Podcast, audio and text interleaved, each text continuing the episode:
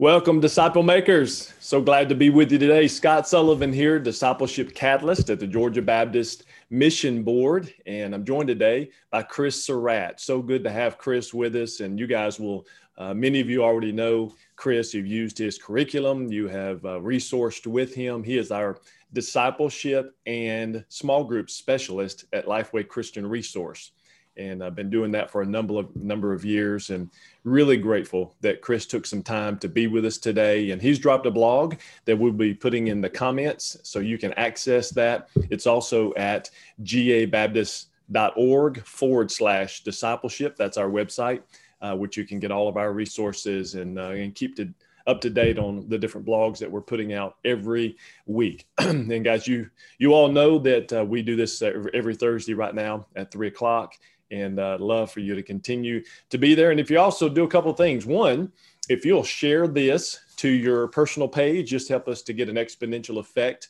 of being able to get this out because this is really, really good, really strong, and we want as many people as possible. All right. Also, we need to know where you're watching from. So if you'll go ahead and drop that in the comments below, as we do every week, we're going to be giving away some free swag.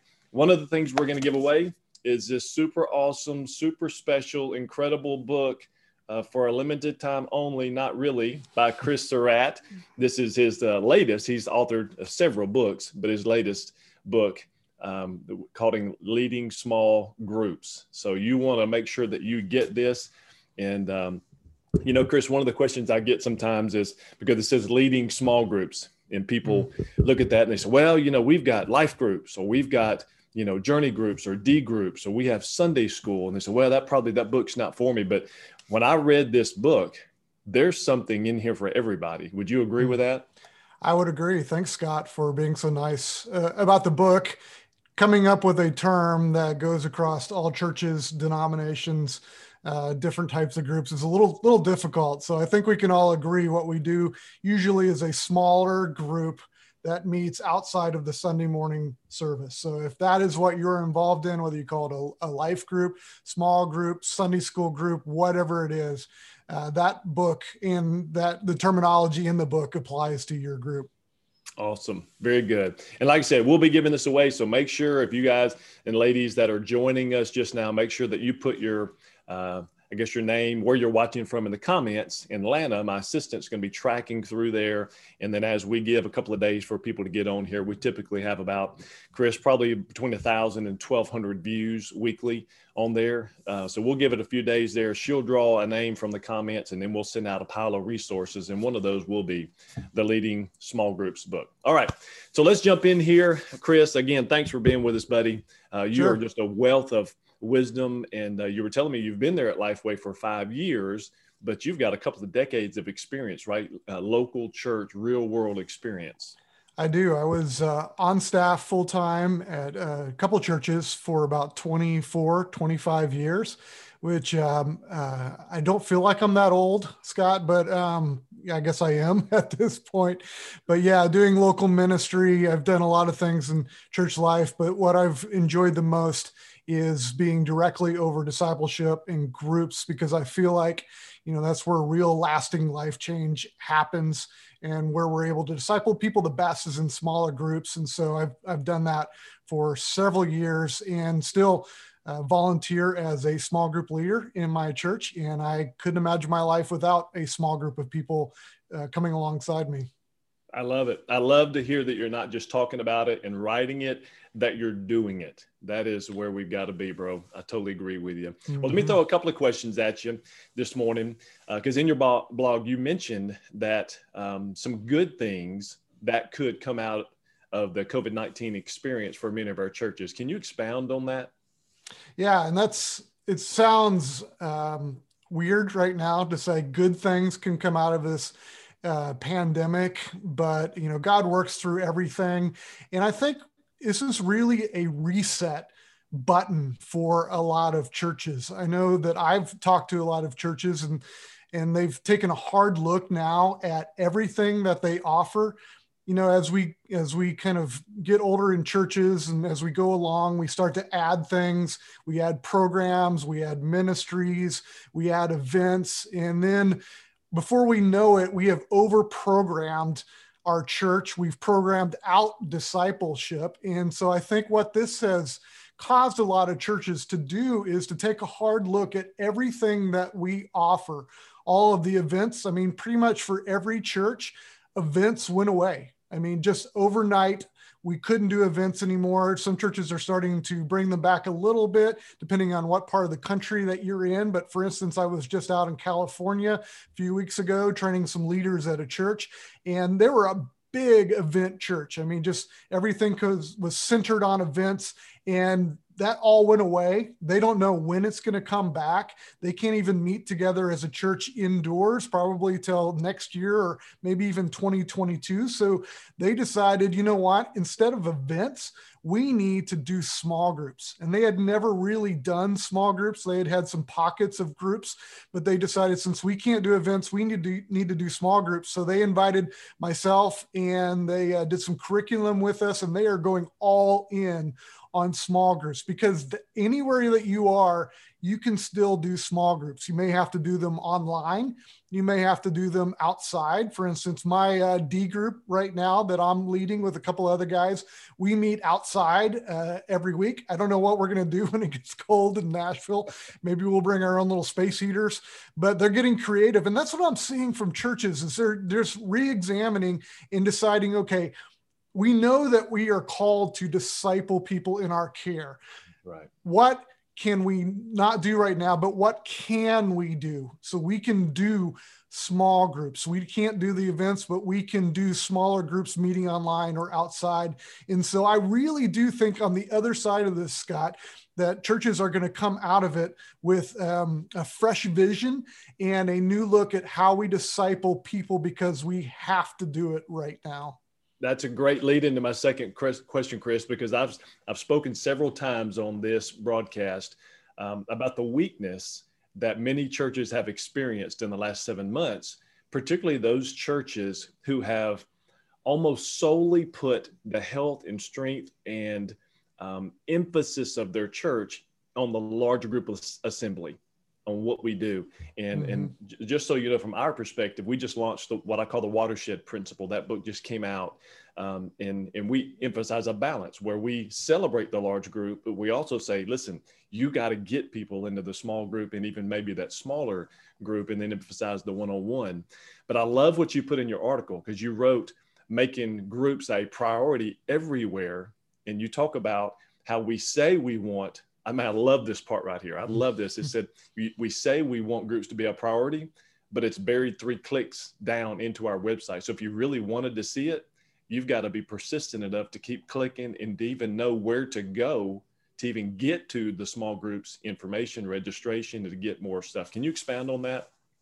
Sure. Um, one of the things that I, I, think has happened, and this is not a bad thing at all, is the uh, kind of assimilation discipleship funnel that most churches have has been flipped over. You know, before all of this, our funnel was kind of the big side where we would catch the most people, and that would be a Sunday morning worship event. That would be a men's event that would be a women's event. And so kind of, and it made sense because that's where we could get the most people into the funnel. And so what would happen is we would use that big net. We could we could bring people into our sunday morning service and then kind of get them down and maybe connect them into serving uh, into groups and then send them out from there and so the funnel kind of looked like this well i think what's exciting is that funnel is actually being flipped over and we're seeing that in our group where the Sunday morning's not the big part of it. Groups, smaller groups are actually the first step for a lot of people getting connected into church life, especially if you've not been able to meet uh, physically. People are going to come online. That's where they're going to first see your church. And so I've talked about for a long time how your website is uh, you know really the front door of the church nowadays. You know, that's where people visit. Statistics show that people will visit a website of a church like 10 times before they attend on a Sunday. So that's how they get acquainted with the church. Well, now it's not only the front door, but it's the lobby.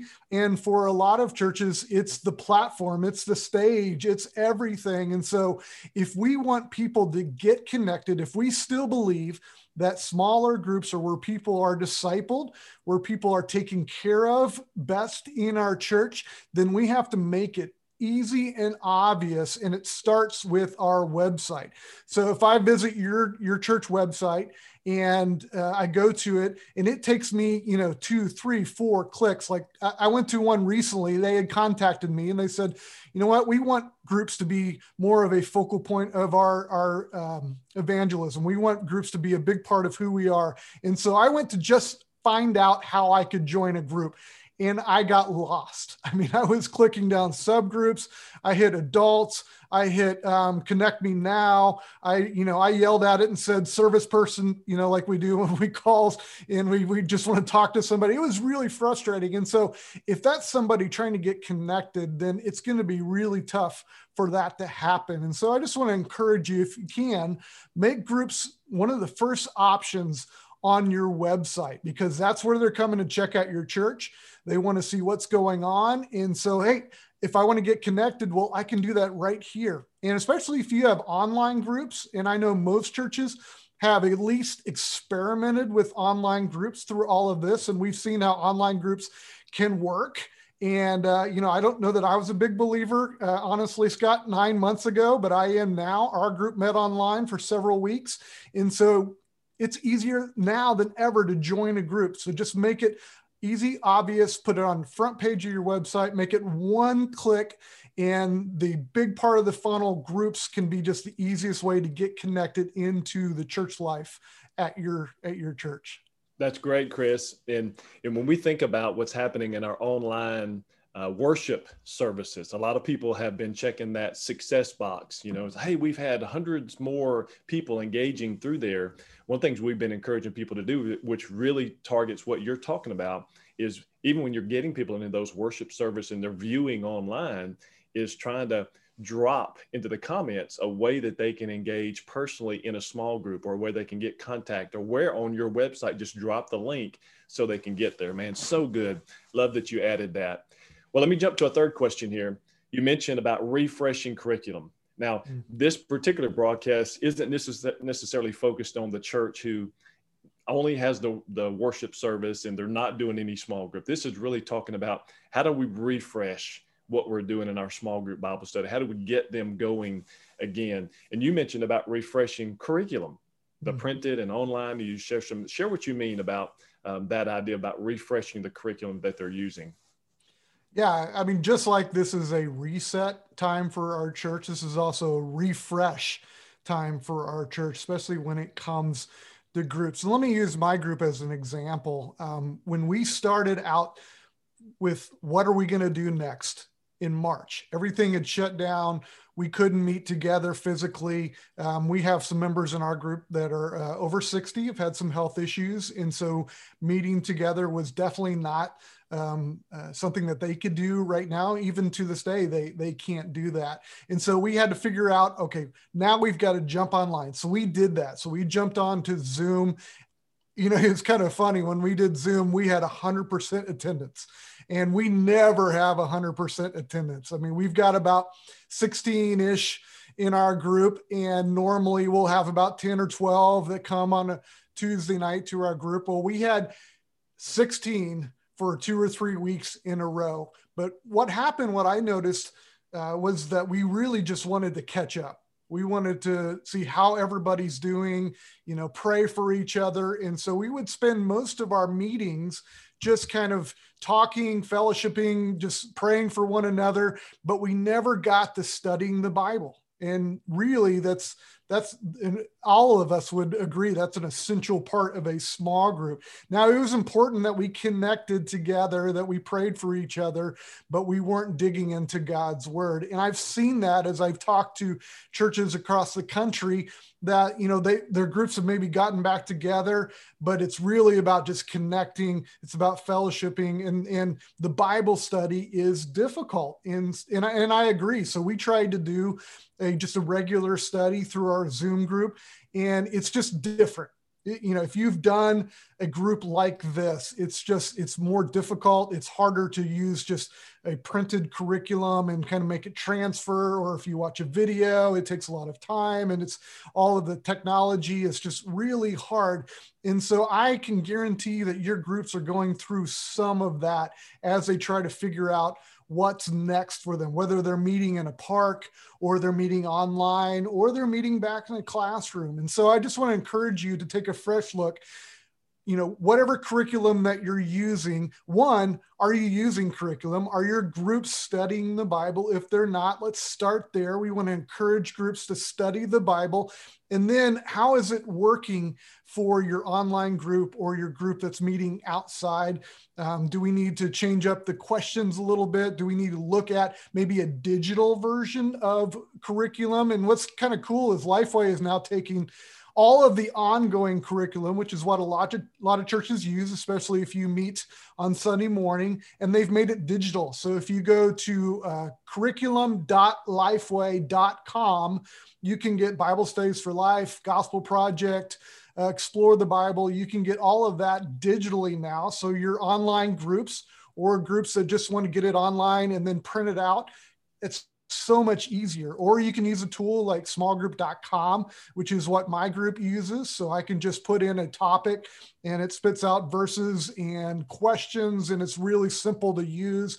But this is just a good time to say, we've got a refresh on everything else. We should take a look again at our curriculum. Make sure our groups are studying the Bible. They're not just getting together to hang out, but they're studying the Bible. And then are we resourcing them in a way that is useful? For their medium that they're using right now, whether it's online or outside, but just take a fresh look at your curriculum. I love it because I, I would just one of my concerns chris is that we many of our churches are sitting back and they're waiting on these waves of change to hit and then with the idea of hey we'll figure it out. Mm-hmm. you know what i'm trying to share with churches is stay ahead of that. You know that change is coming. Change is already here. So refresh your curriculum refocus your small group emphasis um, be aware of what your website looks like. So man you've just dropped some really good uh, nuggets for our people to do well in, uh, in moving forward in their small group and in their disciple making ministry. Well, one last question I want to throw out to you because we'll have, man, over a thousand leaders, pastors that'll be watching what you're talking about and, and reading this blog that we're going to be putting in the chats. Um, so tell us why it's important for leaders to lead well during this time. Sure. And I know this is a really difficult time for church leaders. I mean, I I talk to my pastor and I say, "Man, I'm praying for you and I'm glad I'm not you right now to be honest, because I don't know of a, a harder time to be a church leader than what we're going through right now. Not just the pandemic, but the tension that's just in this country through the political time that we're in and racial tensions and it's just hard. And so the first thing that I want to say to you is take care of yourself lead yourself well. You know, I Scott, I met with a pastor just a few weeks ago, and he was very frustrated, very down. Um, they had reopened services, and people weren't really coming back yet, and it was just he was he was really depressed. And what I was able to, to tell him was, what you have to do is take care of yourself and make sure that you're pursuing Jesus first, mm. because that at the end of the day, it, it is what matters. If you're not pursuing Jesus then the church is not going to ever be healthy. Your family is never going to be healthy. And at the end of all of this, that is what is important. So I just want to encourage you as a church leader, if you're out there, pursue Jesus, take care of yourself. Be in a small group yourself because that's where right now I get life is from my D group. When I sit down with my uh, couple guys and just say this is what's going on in my life and we we're going through the book of James right now I'm getting a lot of encouragement from that. And so I'm going to encourage you if you're not in a small group if you're not in a D group then get in one because you need it now more than ever and that's going to allow you to lead others in a in a stronger, better way um, through all of this. So take care of yourself.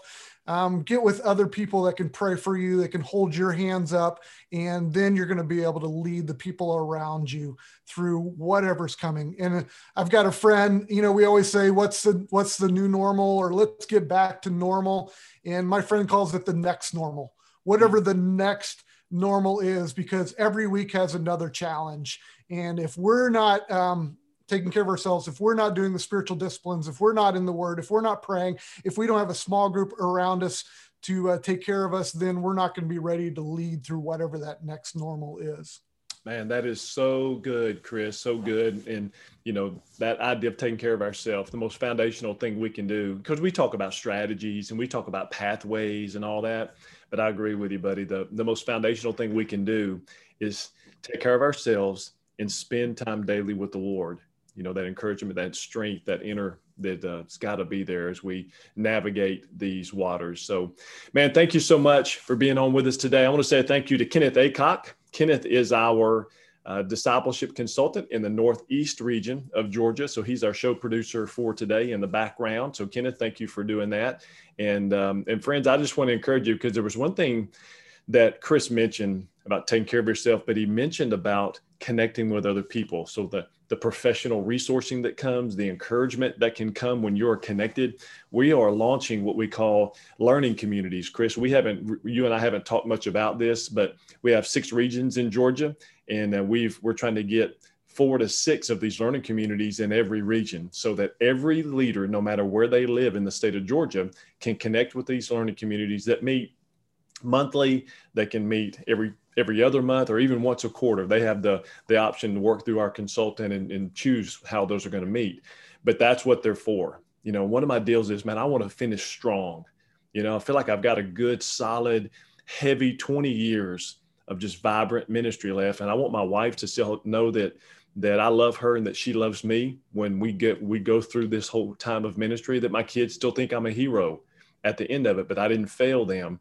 And uh, these learning communities are part of what we're doing in Georgia. So, friends, if you uh, would like to know more about the learning community, uh, you can go to gabaptist.org forward slash discipleship. Just scroll down, hit that um, learning community button, and it'll give you an opportunity to send a request, and we'll connect you with one there. So, Chris, thank you again, buddy. Uh, we're going to close out our time here. And, friends, those of you who are watching, make sure that you are putting where you're watching from because we are going to be giving away some free product uh, here in the next couple of days based on the chats and uh, as we always say, make sure that you reinvest the gospel seed that was shared with you. Let's go make disciple makers that change the world.